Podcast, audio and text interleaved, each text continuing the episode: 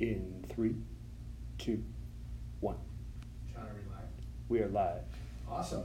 Welcome to our fifth live Wheelhouse show. I'm really excited about today's show for a couple of reasons. One, we got the best cold brew in the country here, and we're gonna drink it. Um, we got Justin Dyer from Kyoto Black on. We got two dudes that are chomping in the bits to talk a lot of crap to each other. Uh, Brendan Nestor and Joe Phelan.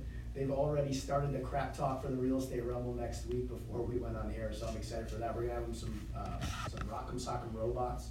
Um, but before we get to that, John, what's going on? You got like a flag in the back. Your background's getting cooler and cooler. You got brick, you got a flag. I don't have crap behind you. I know, I know. It's uh, let me get that focus. Give me one second. And boom, there it is. So, real quick, cool story. Uh, flag behind me, Chicago flag, as we all know. I don't know if you got a chance to really look at it. It's got a little bit of tatter to it, so to speak. And the reason for that is uh, that Chicago flag was flying over Sloan Park, which is where the Cubs play all of their spring training games all season long. My buddy Tim and his beautiful wife Nadine brought it as a gift when they came into town this weekend. That's pretty cool. Yeah, absolutely. So I was like, okay, so I was gonna keep it home, put it by the bar, where my Hawks one is, and I thought, no, I'm gonna share it because it's a great story, and I figured that way tens of thousands of viewers every single week could see it. That's right, viewers. Multiply quickly so we can get to tens and hundreds. Not multiply like bunnies or anything, but just tell your friends and two and two and two like shampoo. No, we, uh, we appreciate all the shares and the likes and the comments. This is only our fifth one, and, um, Justin, uh, second ago was saying it's ballsy to go live. We like going live because you guys can interact with us, so I'm watching you guys, uh, in the comment section, so we want this to be interactive. So go ahead, ask us questions, ask them questions, um, and hopefully during the show, I'll take a look at my phone and be able to ask the questions you guys have. So, I'm done with that. Um, I'm gonna introduce Justin first. Um, Justin and I have known each other for a while. We started doing jujitsu together, and um, he started bringing these bottles of cold brew coffee at, in, into jujitsu. And I'm not a coffee guy. We talked about it a few weeks ago. I Mhm. just don't drink a lot of coffee, and it's the only coffee I drink because it's really, really good. And it's a really cool story. And I'm gonna let him tell you the story. But it was grassroots. It started in your home, I think, and then now has transitioned into being in a ton of restaurants in Chicago. He won an award this weekend. He's uh, the people's champ, I like to call it, of the cold brew contest because the people voted him number one. I think some judges that were probably paid off voted him number two, but still a really, really uh, cool accomplishment because that was a national competition. So, Justin, thanks for coming on. Thanks for having me. Um, so when did it start? It started like five, six years ago, seven years ago, because you started jujitsu seven years ago. Yeah, so uh, I've always been into coffee ever since I graduated from college in 2011. Uh, my first job was as a barista. So, and I've just been in coffee and restaurants ever since. But I didn't start actually experimenting with Kyoto style at home until around 2013. Okay, so five years now. Yeah. Um, what made you want to do or brew coffee yourself instead of just staying in a um, barista type situation? What what made you think I'm going to do it better and I want to go ahead and make this a business? So uh, when I first started as a barista, you know, I was making you know minimum wage. I was at the bottom level of the totem pole as far as everyone in the cafe was concerned, and you know, I kind of felt that way too. And I said, when I come in here, I'm gonna be better than all you guys. Yeah. Just watch. Like I'm better than the GM, I'm better than the guy who's training me. And in eight months, I pulled it off. Uh, ended up getting a job offer at a different place at next restaurant, uh, and that was just completely like, kind of coincidence. It was a little bit of manna from heaven. But I got at that time that I about coffee. I got to be put in this this ground of like just crazy chefs, just high level executioners uh, of food, and I was able to bring my coffee skills to the table in a place where before I was I felt like I was kind of getting shut down a little bit. Like I have an idea for this, idea for that, and it wasn't really getting any traction. At this place, they were like, "Hey, Justin's the coffee guy now, so we're gonna kind of listen to him and see what he wants to do." And at that time, I started doing Kyoto style at home as a hobby because I tried it at a different uh, cafe, and I really liked the texture, the mouthfeel, the sweetness of it. You know, those are big things for me when it comes to coffee. And I was like, I think I can take this and turn it into like the next thing too. Cool. You said Kyoto style. What does that mean? Because I know you have uh, you studied in Japan Mhm. and it's obviously transitioned into this business now. What does that mean? So Kyoto style is a slow drip style of making cold brew. So the way I like to explain it is, you can make coffee uh, two ways. You can either do immersion or you can do drip. Okay. So with hot coffee, that would be something like a French press would be immersion, where the grounds are floating in the water, kind of free, and then you use that little plunger to filter it out. Right. So you can do the same thing with cold brew too. You know, you can put cold brew grounds into like a bucket, uh, and then put it in cold water, let it sit overnight, and then filter that out, and you essentially got a cold French press. Drip coffee is just like, you know, your Mr. Coffee Maker, any sort of pour over, anything where you hold the coffee inside of the filter and then pour the water through it very slowly, you know. And the thing with, uh, cold brew is because it takes so much time, it takes twelve to sixteen hours to make it, you need to introduce that water very slowly. So what you end up having to do is drip it through one drop at a time, very, very slowly. Wow, so that was a real big process when you were doing it at home. That must have been a huge undertaking every time you were creating one of those bottles for everybody. That must have been a, Well, it, undertaking. it wasn't too bad because, uh, one brew would do about four of those bottles. So this Okay. is like, uh, about a wine bottle amount of coffee. Right. So I could pull off like four wine bottles at a time using the thing that I built at home. And, uh, I just went to the science surplus store and got, you know, separatory funnel, lab sand, just, I kinda took the machine that existed already, the existing Kyoto style machine, which if you ever go to a cafe and you see something that looks like a large hourglass, it's got like, uh, borosilicate glass, really fine glass, uh, wood, and it's just like this tall tower, that's a Kyoto style brewer. So I took the principles of that and just said, how, how can I hack this and make it for eighty dollars instead of four hundred? Really cool. When you started doing all the brewing, what made you wanna do cold instead of hot? um, it was just the, the, the new thing. I, I felt, um, I always like cold drinks. Um, and I think kind of long term, I saw that cold brew had more potential to be, uh, like a consumer packaged good than hot coffee, cause it's like, you make a hot coffee and then you got a few minutes to drink it, you can't really package it. Uh, cold coffee, you can package it, so now you can take this centralized process and distribute that, you know, to everyone, and everyone's gonna get the same experience. And that really resonated with me because of the discussion that's being had in coffee about, you know, how do we execute at a high level? But then it becomes, how do execute at a high level and then introduce scale to that? And for me, the cold brew is just a no-brainer. Yeah, I guess the scaling would be much, much easier with the cold brew. And, well, you, I think you have, you're gonna have some samples in a second, but you have those bags of coffee that I've seen you brand. And, uh, for you two guys, if you're dealing with realtors and stuff, we got a realtor in our office, Johnny, who at open houses, he takes the Kyoto Black, and because it's cold, he serves it to people coming through, and they love it, and it's become a conversation piece for him at open houses to get people to stick around. It's very, very cool. Yeah, he'll put a sticker on it actually. Yeah. Yeah, on the front of the bag. with all this information he Yeah. gives it away as a gift, which I guess with a, with hot coffee, you really can't do that, so you're right. Yeah. I never thought about it like that, but from a business branding standpoint and scaling, it, it makes a lot, lot more sense. And you've been mixing it with alcohol and stuff too, right? Cause Yeah. I've seen some of your, your stuff where you're mixing it, and Mhm. you got some liquor drinks now. Yep, so uh, I'm doing a project with a really talented bartender, uh, David Moore. And uh, he's the special events director over at Cindy's Rooftop. And basically, me and him connected because he picked up some of my product at one of the places that carries it, Cornerstone Cafe. And he was just like, oh my god, this coffee is amazing. I'm gonna take every coffee drink that we have now and take the coffee off of it and put Kyoto Black in its place. And he was like, that just made the biggest improvement on the drinks, just that little change. And I saw he was tagging me on Instagram, so I was like, hey man, thanks for tagging me, we should hang out, like, you know. I'm gonna, up. I'm gonna mix your coffee, I think, with my Patron, cause there's Patron Cafe, and it's just not that good, and I have, I drive a Yeah. race car that says tequila Patron on the side, so I wasn't a Patron fan when I started, but now everybody gives me shots of Patron, so I've just kinda grown into I drinking gotcha. Patron. So I have a thing of coffee Patron, and I wonder if I just take this coffee and mix it with Patron, if I'm gonna be in good shape. There, there's a great shot called uh, Baby Guinness, Yeah, maybe Guinness. and it's Yeah, the, uh, the. Patron real- Baileys. Exactly. You Okay. say that, you say that to people, I've, I've said that to bartenders, and they're like, so you just want a little thing of Guinness? It's like, no, no, no, no, it's a thing, it's a real thing, and they're like, oh, okay, and everybody tries it, like, even, uh, Maggie doesn't like tequila, a lot of people don't like tequila. They try it and they're like, oh, that's so smooth, that's dangerous smooth." It doesn't taste like tequila at all, it tastes like, like a baby Guinness, it's like a little, a coffee Patron and then a splash of Bailey's, it's really That's good. awesome. Yeah, it's delicious. Yeah, so, uh, me and David are gonna investigate these drinks that you mentioned and try to pull some cool stuff off. Well, invite us, we'll, we'll Yeah. taste test.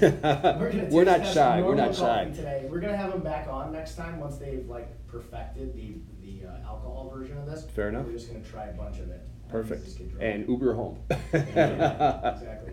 Um, so, I've seen you at a bunch of spots, because Warehouse Pizza, which is in Lincoln Park, is right around the corner from my office, and I was walking by and I saw the Kyoto Black, um, sticker in the window, and I was like, holy smokes, he's there. Yeah. You're growing to a lot of different spots in Chicago. What's the game plan for that? Is it still grassroots, or are you just, uh, anybody and everybody who wants you, you'll, you'll place Kyoto Black there? I mean, as long as they are, you know, respecting the product and, Yeah. you know, respecting the customers, I'll work with them. Um, I, you know, it's funny because Warehouse was actually my first wholesale client. Really? Yeah, uh, Cool. yeah, back in, uh, winter of twenty fifteen.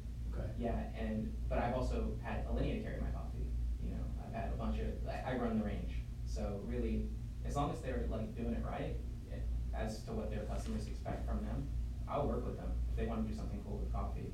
I love it. Um, the cool thing is what you just said, as long as they're kind of respecting the product and the brand, your passion for coffee obviously comes through and it's made you very, very successful in what you're doing.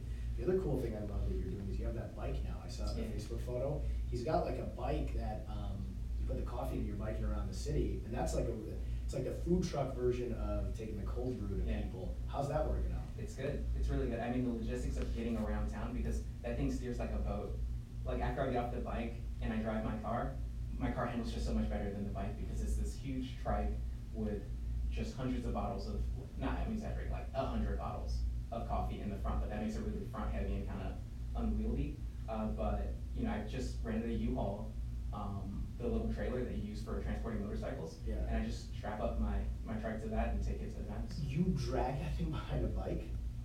You are, see, that's why he's in great shape. We were just talking before the air about how strong Justin is, how strong he feels. It's because you're literally biking through the city with a U-Haul behind a Oh, bicycle. no, so I, that's not why I'm strong. But no, actually, uh, what I'm doing is I'm putting my trike into the motorcycle Oh, okay. carrier and then towing it with my car to events. Oh, that's awesome. I was previously riding my, uh, my trike from Edgewater to like center of town. Oh my God. And it would take me two hours to get there because the thing's so slow. It's super slow. It's not meant for travel, it's Yeah. just meant for vending. Hanging out, like, Exactly. event. How's that been? How's like the reception? It's been really good. That's It's awesome. good. I'm just getting noticed and it's kinda crazy because, you know, I'll be somewhere and people are like, oh, it's Kyoto Black, but, you know, Yeah.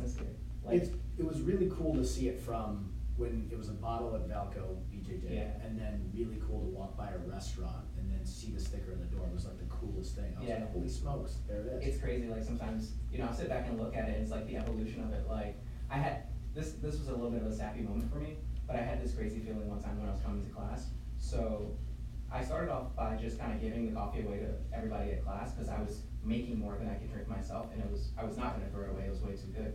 So I was like, let me just give it to my boys at jujitsu, make them happy, and I'll just keep, you know, tinkering.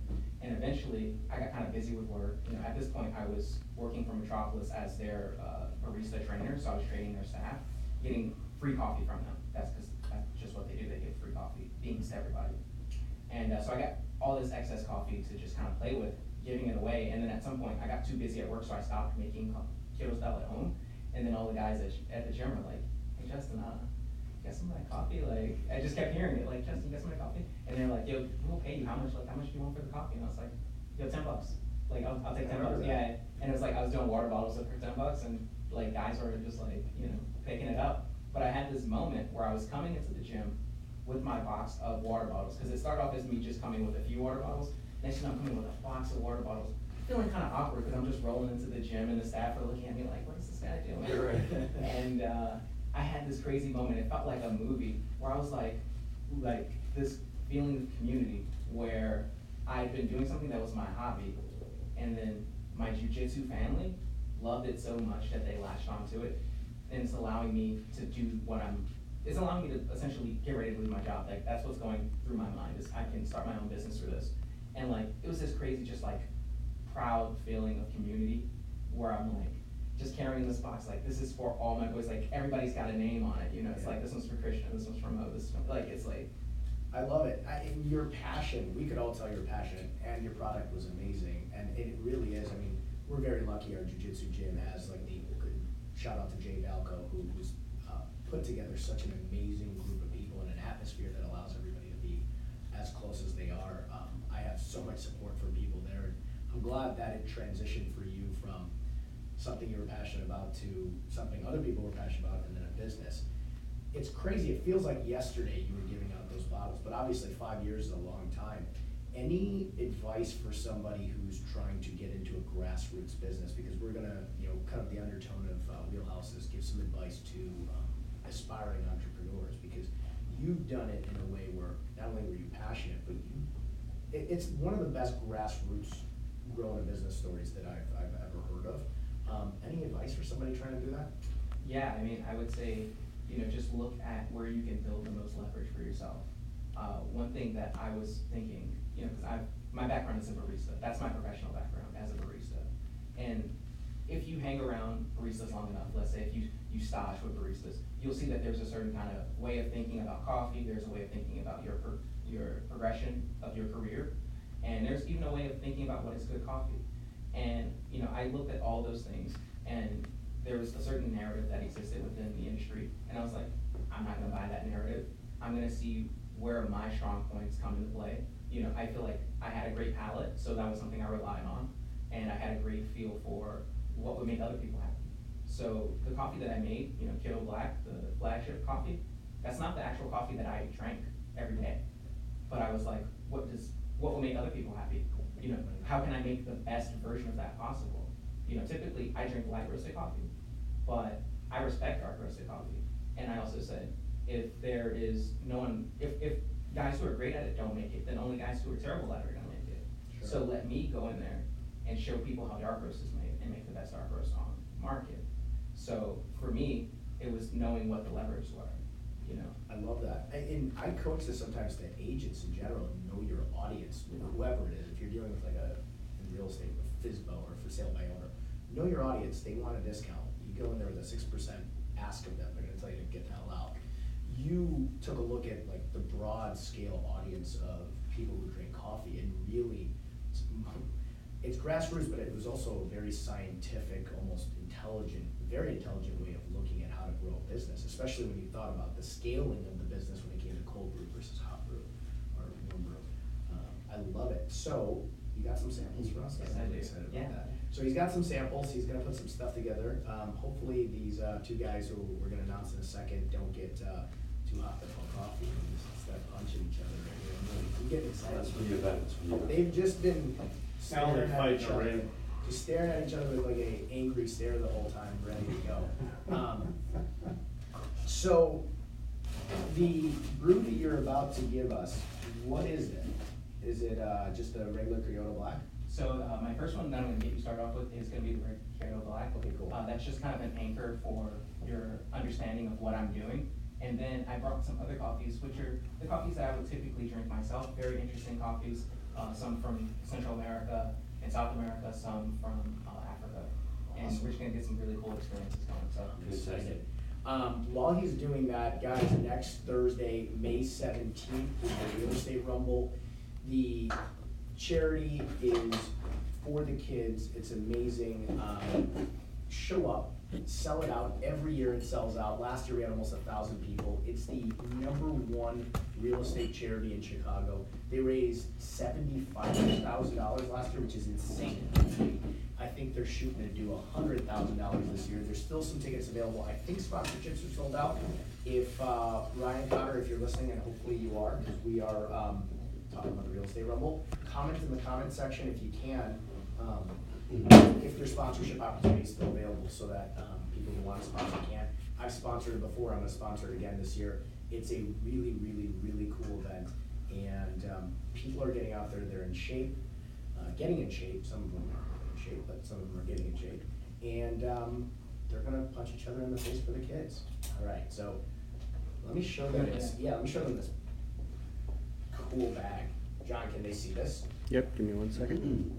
Hold it up just a little. My T-Rex arms can't get that much closer. No, it's to your- fine, I zoomed to in. your You're camera. good, Better you're good. zoom. It's really cool. Alright. Um, this is what Johnny actually in our office takes to his open houses.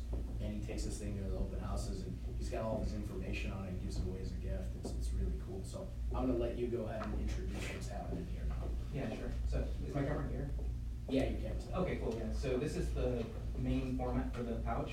Uh, and basically I just take this, uh, fill it up with concentrated coffee, and I mail it to all fifty states. So, uh, and it's got instructions on the back. Go up on it, so There you go. instructions at the back. Yeah, instructions on the back, and then it's just got an easy uh, spot that you pour from.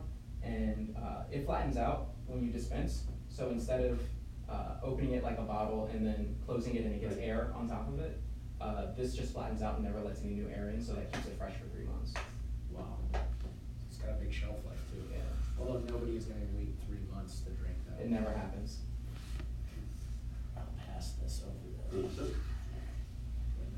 So we got some comments. Um, Zaki, or Zaki, said, I love Justin, his coffee's amazing. Thanks, Zaki. Um, Xavier said, can you tell us how and where to get it? That's actually a great question. Uh, so you can go to kiboscoffee.com and uh, order it. Uh, I'll just mail it out to you, and if you go to my about page, you'll see all the locations in the city that carry it. Awesome. Um, we have nice Chicago flag. Volume on microphone, Tim said. He said guest Mike and Mo, something about our volume. I think we figured it out already. Cheers, guys. Cheers. Cheers. Thank you. Uh, John gets one too. Yeah. Cheers, Cheers, John. cheers. And then, uh, Luke Stoyov said Mo has a nice radio voice, sounds smooth and sexy. Smooth like this coffee. That is really good.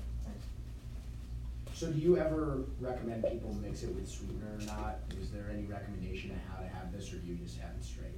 So my approach to coffee was, I was going to just simply make the best cold brew that I can make and have a perfectly balanced coffee that regardless of what you do with it, it's gonna remain perfectly balanced. And then from there, it's really up to you to decide just what you wanna do for yourself. Cool. Um, somebody said, do you have decaf? Uh, I make decaf to order, yes. sir. Oh, sweet. Yeah, Decaf someone works. wants a decaf, uh, just order from my site and then say, hey, could you make the decaf, and I'll do that. Cool.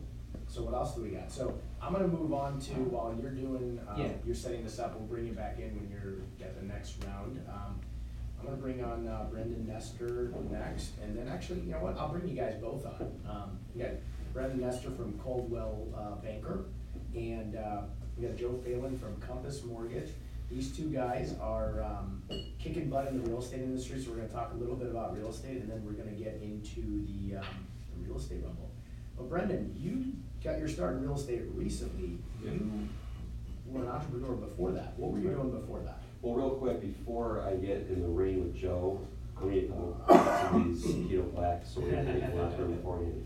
Um, but no, before, before real estate, I was, uh, in the, uh, daycare industry, and it's, you know, you hear about that, it's like, well, the guys in the daycare industry, what's going on? So my grandmother actually, uh, started a company back in the sixties, and, uh, took off, um, her children opened up their own schools and kind of passed this awesome business entrepreneur spirit down throughout the generation, uh, generations. And, um, so my cousins own schools, my brothers own schools, and I opened up a few centers in the city a couple years back. And, uh, you know, my third year, you know, a couple years, went through the ups and downs of going through a business, small business, and third year really, uh, took off. And, uh, you know, I wanted to do some, some investing in real estate, and so I got my license, and, uh, you know, like fade or, you know, whatever you wanna call it. Two months later, I was approached to sell my schools, and, um, you know, it, it fit, you know, everything fit with the, uh, with my partners and things like that, so I sold. And, uh, and when, you know, uh, all in real estate. And, uh, you know, in doing that, um, I really found my, my passion, if you wanna call it that, networking, connecting with people. My, my father was a builder, um, and, uh, I really, it was, real estate was always there, kind of in the background. But going through the, uh, the ups and downs and going through the hustle of the real estate industry, the business, uh, I really kind of found myself and my new passion and really felt like this is it for me.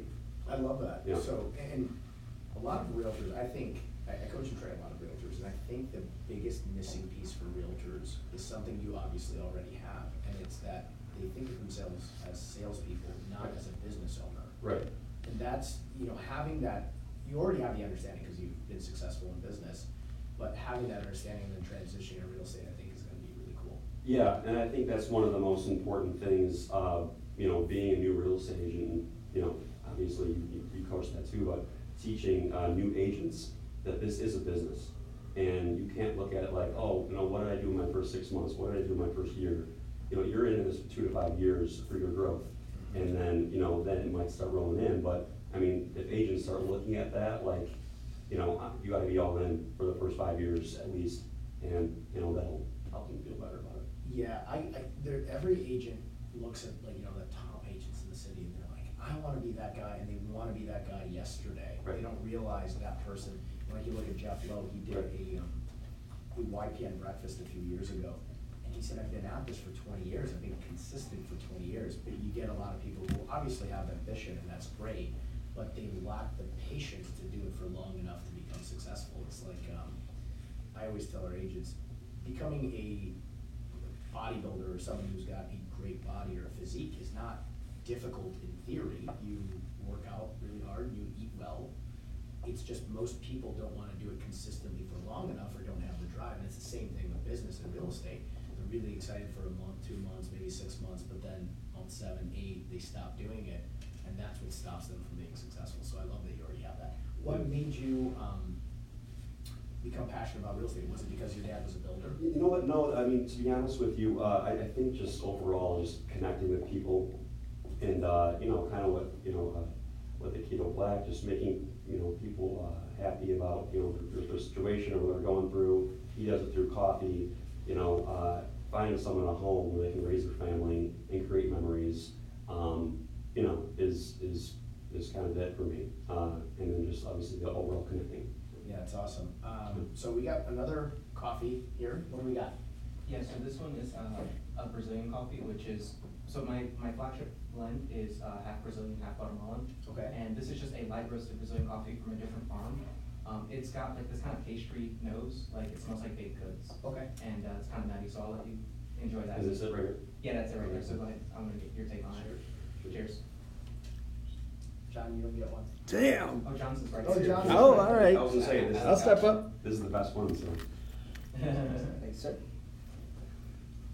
Yeah, so I brought five coffees in total, so. Yeah. You know what I think it is for me? I think it's, I like it cold. I think I just didn't like coffee because I didn't like warm coffee. I'm Persian, so we had tea growing up, and I don't mind tea. I didn't love warm coffee, but I actually like the cold brew. You know what? I'm, I'm one hundred percent Irish, and the Irish are very, it's tea over coffee, you know? So you go to my, you know, if I go to Galway or back home in Dublin, Ireland, at some family's house, they'll serve you tea and not coffee. So, yeah. Is it breakfast tea? You know, It's just, I'm not sure. Okay. I- It's tea. It's just tea. Yeah, yeah. You know what? Because when you walk in the front door, it's like you want a cup of tea, you know? That's, that's, I don't know. what- Uh, Or whiskey. Yeah. Um, so what do you think about the real estate market going into the summer? Um, it's, I think it's strong, but what do you Yeah, think? well, to be honest with you, I, I'm the same way, we were talking earlier about rates going up and then, you know, um, the, the lack of inventory, but at the same time, uh, you know, I, always tell my list, my, um, my clients who are listening, you know, if we market the property in the way it should be marketed, you know, we get the right buyers in here, your property's gonna sell. Yeah, every property sells, it's really pricing it right, the right Right, marketing. right. I find that anything that's updated though moves really, really fast right now, the stuff Oh, yeah. that's not, it, it just lags on the market a little bit. Right, and, you know, having that conversation, you know, agents or newer agents, uh, to be more specific, having that conversation, not that, that raw conversation, we'll call it that with, with your clients. Listen, this needs to get updated, or, or this need, both of these things need to get updated, or it's not gonna sell. You know, you have to be honest, you have to be straightforward with your clients and get, you know, give them that respect immediately. Uh, completely, completely agree. And, um, it doesn't make a lot of sense, we were talking about it, to rent instead of own. Yeah. So it's the alternative to owning is renting and it doesn't make any sense. Right, no, I completely agree, and you're, I mean, we were talking earlier, you know, you had a property that, uh, you, you rent it out, and then, uh, a couple of years later, it was going for, you know, how much the mortgage was actually, so I mean, uh, right now, I would recommend buying over renting. Well, let me bring in, uh, your soon-to-be opponent, I'm gonna bring in Joe Phelan here, um, from Compass Mortgage. Joe has been in the business, he reminded us at the beginning, years. You don't look like you've been in the business twenty-six years. No. You have that touch of gray thing going, but you don't look like you've been in for twenty-six years. Yeah, right out of college, um, May of nineteen ninety-two, I got in mortgage business. That's awesome. Yeah. When you got in, rates were a lot higher than they are now. Yeah, nine and a quarter, so we were in a falling interest rate environment at nine and a quarter, and I think the first few years, we were in the, you know, middle, the, middle eights was, Yeah. you know, after that, but it was, um, it was a market for me where, um, and similar to the stories and what we're talking about is, you know, I had to open a business within that business. Um, I had to go out every day, work within the real estate community to generate referral. That's what they told me to do, that's what I was taught to do. It took, you know, similar, um, in the way that real estate agents and loan officers, you know, it took me years to build up business. And I, I had a good start, but it, really looking back on it, it really took me years to develop and really have a sustainable business. And, um, I stopped originating about seven years ago and got an opportunity to, to, um, get into senior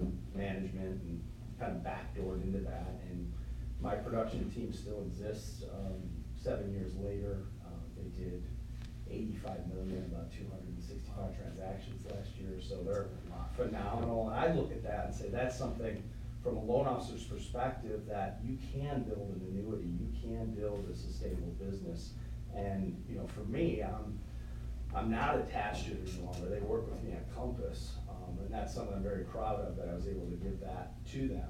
Um, they have to hire my son when he graduates college, but, uh, but I, I was able to give that to them, and they still are able to carry and really do well with that, but, uh.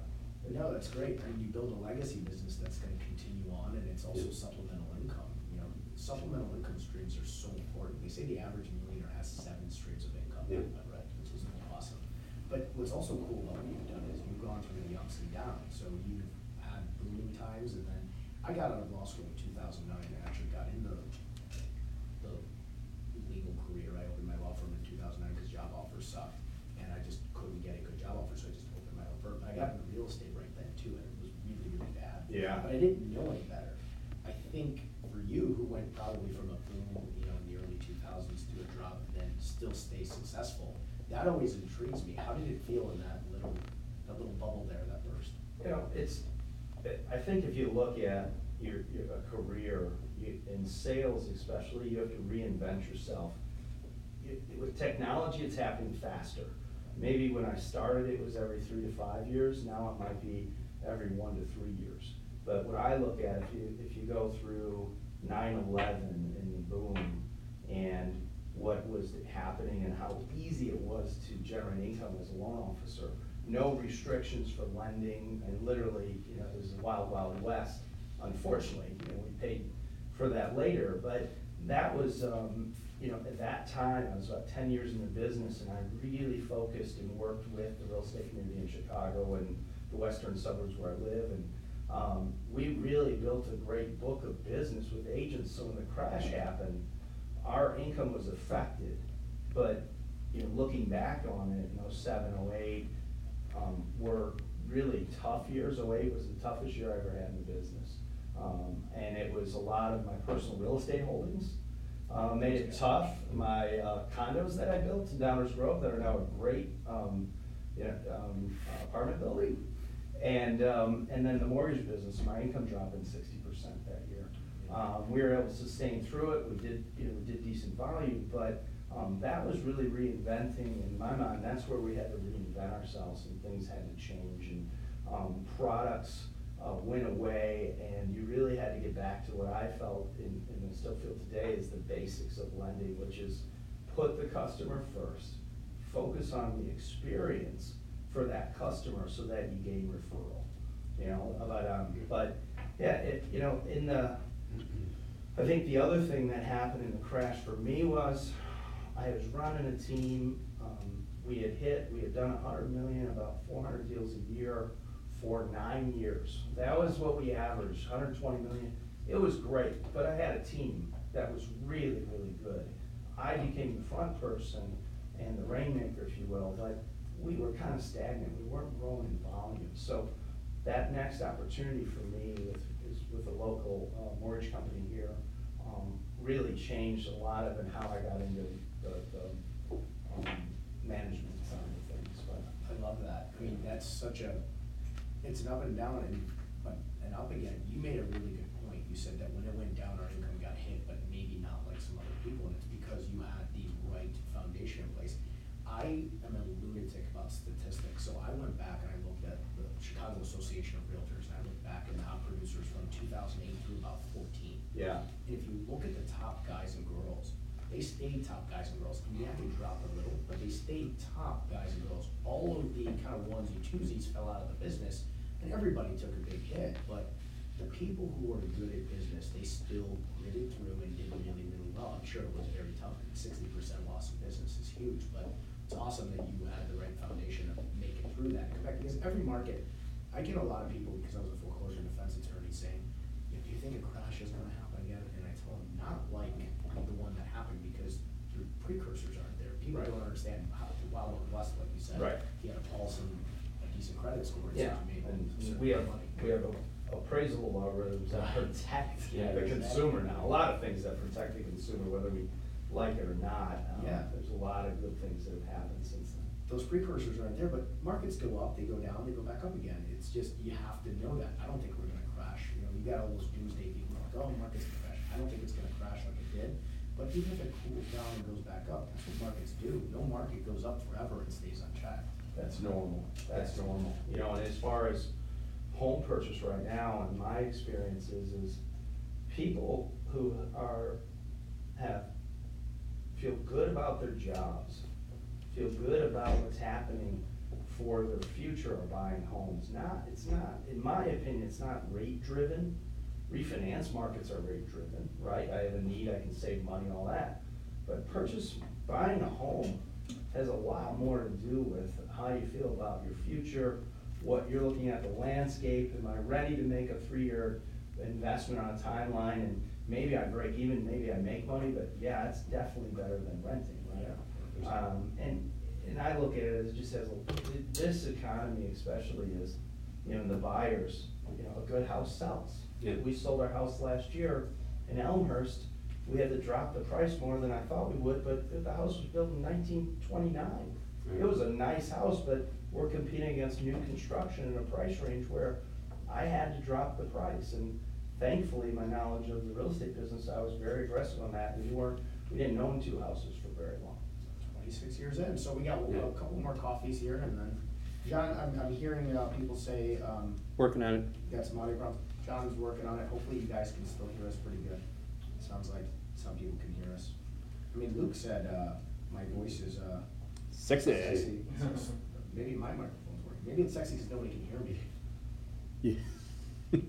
So my girlfriend's probably, thinking, she's like, we can't hear you, so it's really, really sexy. Well, one thing I wanna say about Justin, and it just struck me when he was talking, was I go into this restaurant and I look at these people and say, I'm gonna be better than you. Yeah, I love that. And I've done a lot of interviewing top salespeople, um, in my previous life, and then I- that was part of what I did.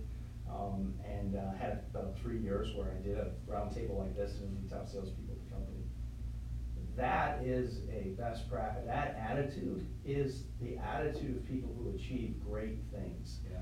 Like, if you can teach that, you walk in and you look at an environment, and I'm going to be better than that environment in a short period of time.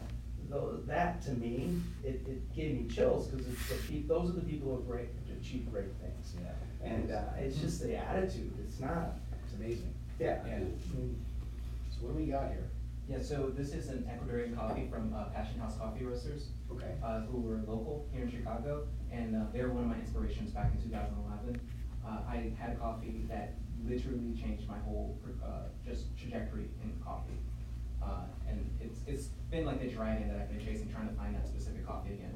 But in any case, though, um, this is one of their Ecuadorian coffees. So I'm kind of taking you guys on a little bit of a journey. We start off with the dark roast, my flagship, uh, and that's mostly chocolate notes, stouty, uh, dark chocolate, uh, cognac notes. Uh, the second one was more, it's still Brazil, Brazilian coffee, so it's more like pastry, caramel. This one, Ecuadorian, stone fruit. I get a little bit of guava from it as well. So I'm slowly taking you into this realm of like kind of esoteric weird Awesome. flavors. I love it. Yeah, This is awesome. yeah. So the next one coming up, so I'm gonna pass this around, is a uh, natural process processed Ethiopian coffee. John, we're drinking all this for you, buddy, sorry. Your, your audio, fix- fixing the audio. Uh, whoever Tim is, Tim, thank you so much for continuously letting us know what's going on with the, uh, He's my flag guy. He's Arizona. We have, we have viewers in Arizona. oh, look at that, look at wheelhouse all over the country. Oh, that's What's, quite so this next one is? Yeah, so that's a natural process, uh, Ethiopian coffee, and actually, That's quite another one. different. Double fisted. So everyone's gonna get two, one has more than the other one in it. Okay. And the reason one has more than the other is because I want you to save some, we're gonna add some, uh, tonic to that. Ooh, You guys mind if I, has more? If I start jogging in place? Is that okay? You're gonna punch him when you get to the crap talking part. you know, I'm not gonna need anything else, right? This Yeah. coffee might Yeah. be, you know. Um, Yeah, we go deep. Okay, so which one am I saving for the tonic? Uh, the one that has more in it. The one that has more in it? Yeah, so just drink some of that and then save some for the, for the tonic. So these are both natural processed Ethiopian coffees. Uh, and you get to taste just the difference between, uh, just the two farms.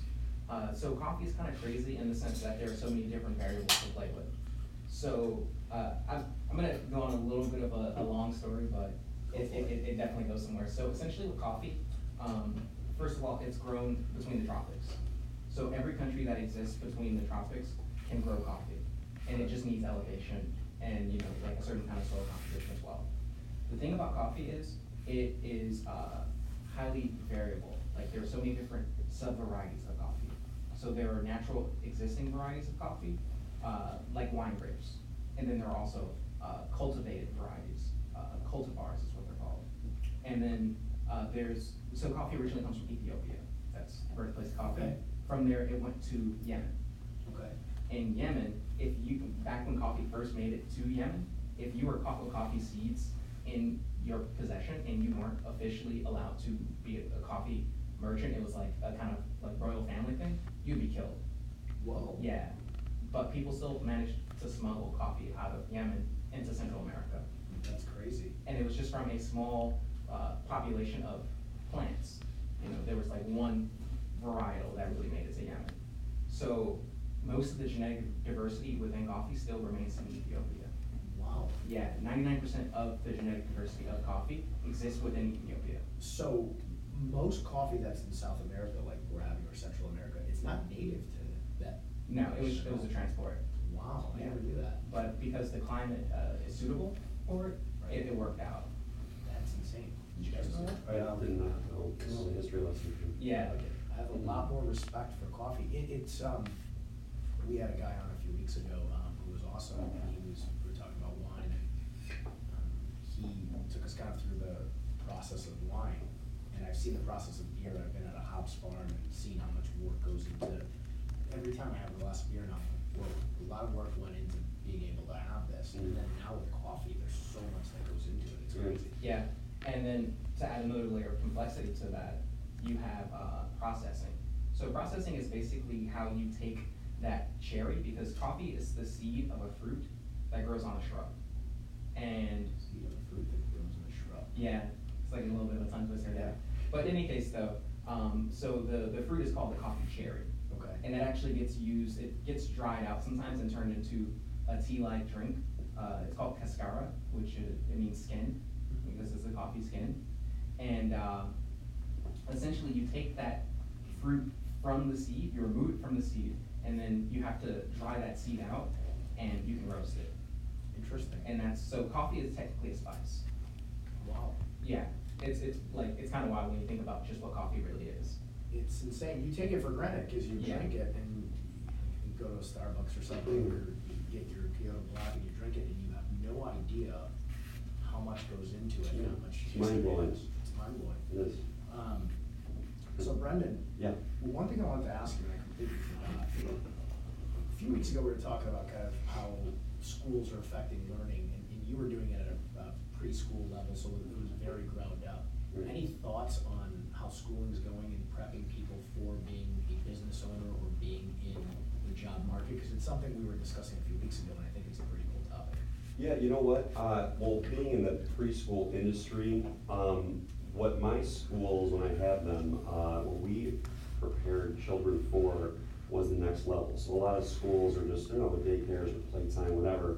We really had a program that, um, allowed the children to, to learn, um, to be prepared for, for, for first grade, for second grade, for third grade, and to uh, to really flourish in their next, uh, in the next, uh, at the next level, socially, emotionally, uh, physically, as we had, you know, physical, or, uh, um, fitness programs and, and intellectually. Um, so for me, uh, and my expertise was just that, you know, six weeks through five years, giving them that solid, extremely solid foundation to where they can achieve anything and have that mindset, that business entrepreneur mindset, you, you know, it doesn't matter, you can achieve anything you want. Um, and we built that strong foundation in them, uh, you know, from the time they were infants. So a lot of our children were going on to, you know, um, schools they had to test into. They were having interviews with, you know, their headmasters or whatever, and getting into these schools, and we really found that we had this fantastic program, um, you know, getting ready. I think that's really important, what you said with getting somebody prepared for the next step, which Mhm. is what you guys are doing. Right. But I feel like that's the, maybe that's the key, when you're in high school, getting yourself, getting a program that properly prepares people for the next step, and then when you're in college, Yeah. properly preparing you for the workforce. Right. No knock on law school, when I went through law school, it didn't prepare me at all to be an attorney. I got out of law school, I opened my own law firm, I had no idea what I was some of my early clients are my Facebook friends, they're like, wait, we paid you, you didn't know what the hell you're doing. Right. But I really didn't, I would go and sit in court and learn, because nothing prepared me for it. So I think that, you kinda hit the nail on the head, to prep you for the next thing. Right, and then experience as well. Uh, and then, you know, my, me being my first year in real estate, uh, this past year, um, I try to get as much experience as I possibly could, residential sales, rentals, commercial sales, commercial leases, land. Uh, I really try to get my hands dirty in absolutely everything I possibly could, because, uh, you know, I just wanted to, first of all, figure out what, what was gonna be my niche or my thing. And then secondly, I wanted to be able to have an intelligent conversation about commercial, residential, you know. You definitely don't come off like you've only been doing it a year. And I coach and Mm. train realtors, and we, we got a ton of them. I coach and train like sixty-five of them. And you, when you're talking about real estate, and it must be because you've entrenched yourself in learning about real estate, Yeah. you definitely don't sound like you've only been in it for a year. Right, well, you know what, too, um, I, I, my first year, and this is, uh, this is hard to get too in real estate, cause time is money, as a mentor, you know, so I, I latched myself onto a guy who was committed to, hey, this is how this goes, this is how the contracts go, this is this stuff. And I was able to learn at a much quicker pace, um, than most new agents. And, uh, just being in business, I know the value in there. Hey, get yourself to a mentor who's, uh, with a mentor, who's going to coach you up and, you know, take you to the next level we're talking about. I love that, and we talked about that a few weeks ago, about one of the, so, two people on the show that talked about their tip for entrepreneurs was get a mentor and learn from them, because if you don't have that, it's silly. And most things, especially in real estate, the path to success is out there, we can see what all the best agents are doing, you just have to learn it and then implement it consistently. All right, so we are going to start talking crap in a second here. Awesome. Um, but John, John's telling me, don't talk crap yet, because he's, uh, we're working the audio, and I think we are trying to work the videos so that we can get the actual Wow. rock'em sock'em robots going. But before we do that, let's talk about the coffee so that we can get the videos all set up. What do we got here now? So, We have a tonic in. yeah. Where we go? I'm Yeah. Excited. So basically, um, I just added some tonic water to the second Ethiopian coffee that you had. Okay. uh, which is just a real simple, refreshing drink. I like to do uh, coffee and soda every morning. You know, I don't necessarily do tonic because it has sugar, but I'll do just sparkling water with it. That's fantastic. Yeah. That is so good. Yeah, it's I like never thought of mixing those two. it tastes like colors. It's you know Wow. super. The colors got a taste. Yeah. So you, can, can I see the tonic? So Yeah, just a absolutely. Tonic water Yeah, and just then- 365 tonic water, yeah. Three sixty-five tonic water and coffee. yep. Oh my god, that's really good, it's really refreshing. This is Exactly. perfect for a, when it gets warm out, you know, Yep. Like coffee now. and drink. Coffee spritzer. We're gonna, we're gonna ha- have a bunch of this at Main Street for agents, because this is, this is great. Yeah, so uh, that competition that I won, I think this is part of the reason why I crushed it, because, you know, I was serving my straight up coffee, and then I was serving a tonic alongside it, and they got to see, like, first of all, who's doing this? They're like, wow, like, the most common que- question I got was, why? Why are you putting tonic water? And I was like, just drink it. And they were like, oh, that's why. You're innovative. Thank you.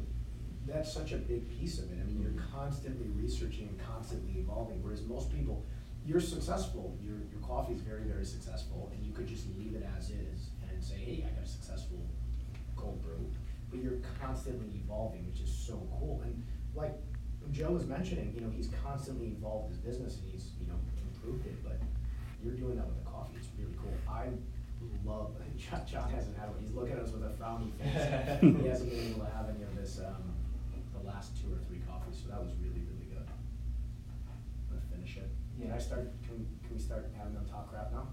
Uh, yeah, sure. I uh, have no problem with that whatsoever. Well, you know, real, real quick, I just wanna get into, uh, you know, Ryan Cotter, and the guy who's running this whole thing, uh, the real estate rumble, he really tried to put me and Joe up against each other and have this enemy kind of thing. Wait, but when we announced this or before, or Prior to. when, when did they stage our meeting in December? How far is this Cotter, going he, on? he's a little mad scientist behind this whole How, thing.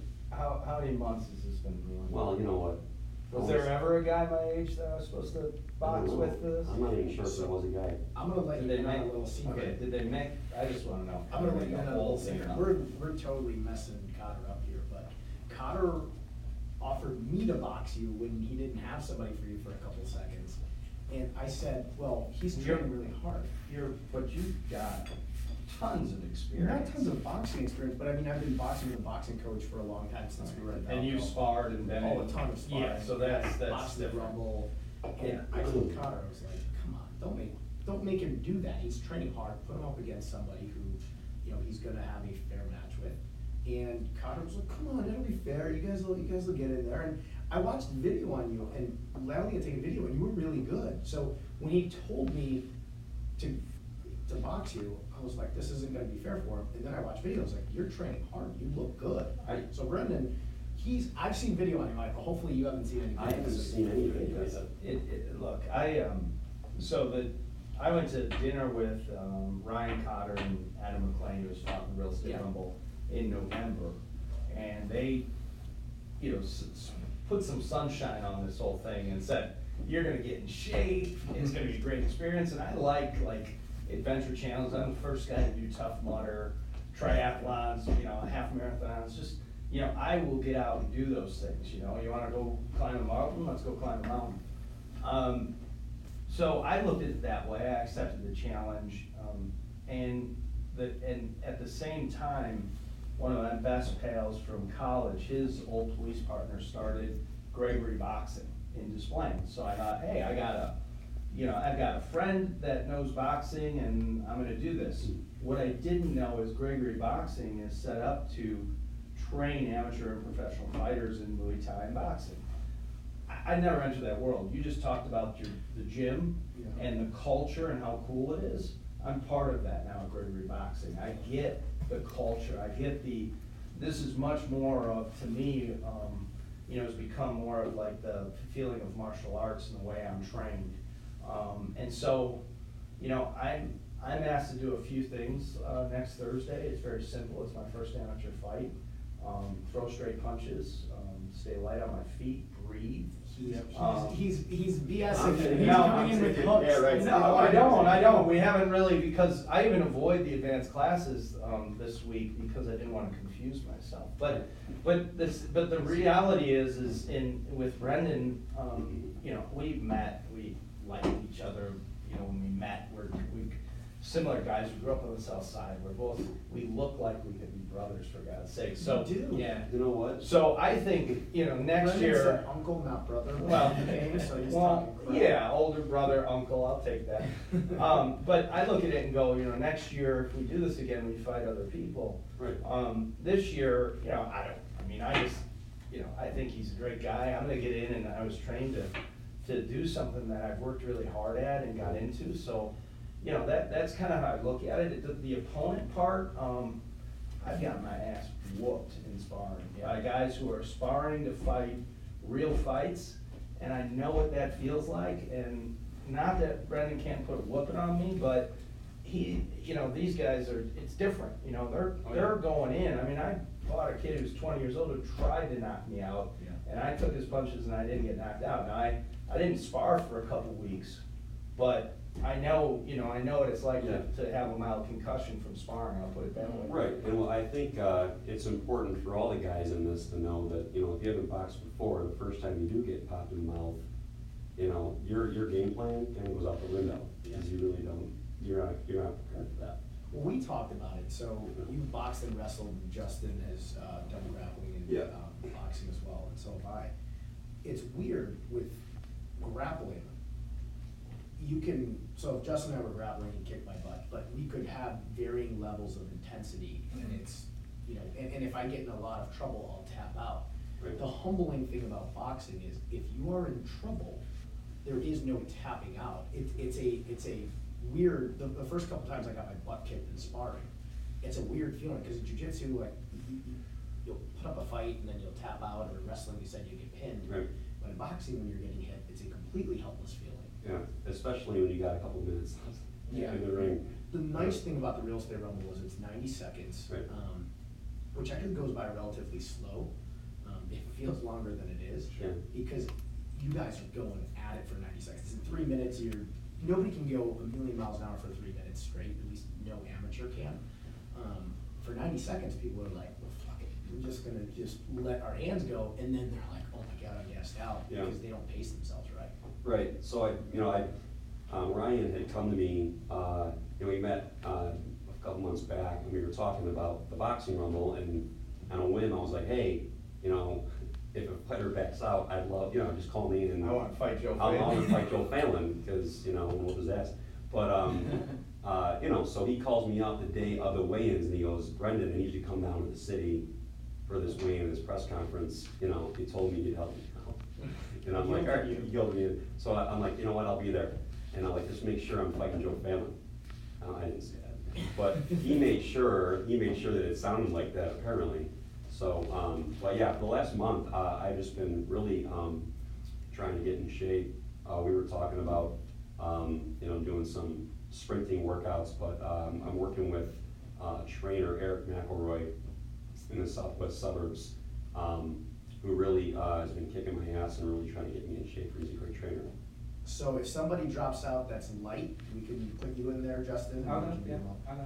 Yeah, I- nobody wants to take Justin No. last minute, that's No. not gonna work does out well. So I, I mean, last year, last few years, do fighters back out like the day of? So one of the worst examples of that, shout out to Jordan Powell, because he is a tough, tough dude. He had two opponents drop out right before the rumble, and they were trying to find Jordan, Jordan had never boxed before, but he's young, he's athletic, he was working really hard. And I didn't know who his new opponent was, and it was a guy from Oakley who had won the Golden Gloves that year. Mm. Oh, So man. I didn't know, and then I go to the other locker room, and I sparred with him at uh, Franklin Street, and I see him wrapping up. I'm like, what are you doing here? He's like, well, I'm the first fight. I was like, oh, shoot. So I didn't know what to tell Jordan, because I didn't want him, because he's already gloved up, he's warming up, and I, I didn't know what to tell him, like, oh, this guy won the Golden Gloves, he would have Yeah. Uh, yeah. So I pulled his coach, Coach Quick, aside, I'm like, uh, the guy's boxing is really, really, really good, won the Golden Gloves this year. And what do you wanna tell me? He's like, well, let's just tell him he's got some experience. And I said, said straight punches, don't get crazy in there, he's good.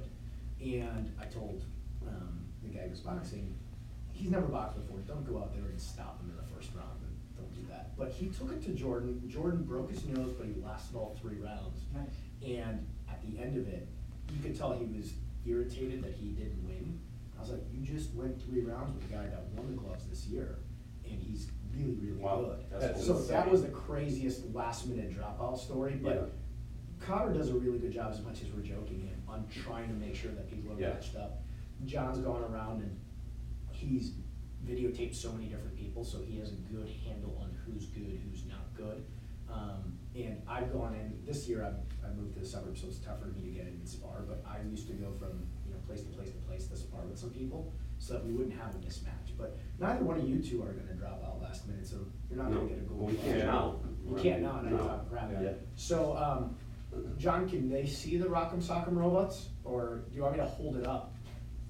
How are we gonna do this? Nope, no, I got a, I got a camera, I got a camera audio, trained. And then, uh, So- Yep. all right, guys, uh, we got a, uh, Brendan on the blue side, and, uh, Joe, you got the red side. Can you see it? Hold on one second, yep. Hold All on. right. Are we ready? Is it ready to go? Uh-huh. Get them to go. in the comments, place your bets. Yeah, place your Do bets. we tap gloves? You guys have fighter nicknames? Fight, We do have fight fighter with Joe nicknames. Phelan. Uh, fighting Joe Phelan against, uh, Brendan, the Irish Hitman Master. Nice. The the Hitman. Yeah. All right, on the count of three. Three, two, one. Oh. That was, wait, was that a Double tie? That was a double KO. I like that. Oh, we should There leave you it go, at yeah. that. We're gonna leave it as even. Yeah, that's That was the most even, Wow. you guys don't like one punch knock out each other right I was just throwing my there. jab. Yeah. What, is that Rocky three or Rocky My two? jab. On Apollo and him go ahead? Yeah, two and then they fall. Yeah, okay. Rocky gets up faster. Yeah. So, I think we're out of time, I think we're at an hour, so to wrap up, thank you so much, Justin, for coming on. Um, for those of you, um, what's the website again for Kyoto, Kyoto Black? Uh, it's KyotoStyleCoffee.com, or just Google Kyoto Black, I'll be the first, second, third, fourth, hit. You'll be the only man. I'll be the only one. Um, I love this. I learned so much about coffee today, and I love your passion. Uh, I have a feeling you're going to be in literally every spot in Chicago before we know it. So, congratulations. That grassroots growth of uh, Kyoto Black has been one of the coolest things I've ever seen. So, Thank um, thanks for coming on. Brendan, thanks for coming on. Yeah. I love the fact that you know you're a year into real estate, but it sounds like you've been in for ten years, and um, want to have all three of you guys back on sometime soon. Yeah, So I appreciate that. Good luck training in the next week. Yeah, Yeah. we'll take care of it, And, yeah. uh, Fighting Joe, Yeah, you're, so, not a lot of trash talk happened. You can tell No. you guys like each other, which is Yeah, there's, there's a lot of respect. Well, Yeah, I, hopefully- you know what I learned though with the, bo- with the training was respect and Respect. humility, like it's Yes. not, I, I really look at it as, you know, a lot of things could happen, um, I've been trained to do a couple things, if I do those, I feel good about it. Yeah. Like, that's more important to me and what I do for Wayne and Jason, and Tommy, you trained me, that's the most important thing for me in this. It's funny, it didn't start out that way, but once I got into that culture, and I recommend, it, and it's, it, it, you, you know, getting in and sparring and training like that, um, yeah, it's changed my life for the better. The level of respect in martial arts, I mean, our jujitsu coach Jay always says, just go out there and do your best. I'm not going to be upset if you lose. You just have to go out there and represent yourself and the school well, and then that's it. And it's, I, even when I first started martial arts, I used to, I started when I was four, when I was in karate, but first couple of jujitsu tournaments even, I was like, dang, I'm gonna mess this guy up, and I'm like a white belt, I don't know, what am I doing? Now you shake hands and it's a respectful thing, it's, Yeah. it's a really cool thing, I know you guys Yeah. know that too. Yeah, I mean, the most hugs you'll ever see is at a jujitsu. Tournament. Yeah, it's a bunch of dudes rolling Yeah, out and I hugging each other. Yeah, I mean, like, after every match, it's like, you know, good job to your opponent, you know, pick Right. because you might visit his gym the next week and train with him, and, you know, there are no hard feelings, because you're all just sharpening each other. Right. Yeah. And- Oh, Yeah, sorry, go and you, you talk about, uh, representing, you know, in this case, we're representing Big Brothers Big Sisters charity, and, Right. you know, I, because of my background, working with children, uh, I, you know, it's not really about the trash talk, it's about, you know, getting in shape, putting on a fun show for everyone, but more importantly, raising the money for Big Brothers Big Sisters. And that's, that's the big key, and thanks for bringing that up. Next Wednesday, uh, next Thursday at, uh, the, um, Park West Real Estate Rumble, guys, again, tickets are available, go to, John, is www.realestaterumble.com? Chicago Real Estate Rumble. Chicago Real Estate Rumble.com because we are gonna be going national with this thing. Buy some tickets, hit up Ryan Cotter, he doesn't have any free ones, so don't, don't try to shake him down. People try to shake him down every year, they try to shake me down for him too, I don't have free tickets, so don't call me with free tickets. It's a charitable event. Charitable event, yes, pay for your ticket, the money goes to the kids, but I'm not kidding you, every year I get a twenty text messages like, hey, you got some free tickets to the Rumble? No, buy your damn tickets. So next Thursday, um, get your tickets, next Wednesday, we will be back on three o'clock central, we're gonna have on the Real Estate Rumble crew, we're gonna have on Ryan Cotter, we're gonna have on Greg Pekarsky, we're gonna have Albron Hanna, who's gonna fly up from Miami for this thing. Um, and John and I will be with you guys next Wednesday again at three o'clock. Thanks guy, again, guys, for tuning in. This was a lot of fun. Um, hopefully the audio wasn't all too bad. It'll get fixed. It'll be fixed by It'll be next fixed week. by next- next I week. promise. People are saying they can still hear us, so I hope you guys, uh, had fun. I sure did. I'll see you guys next week. In three, two,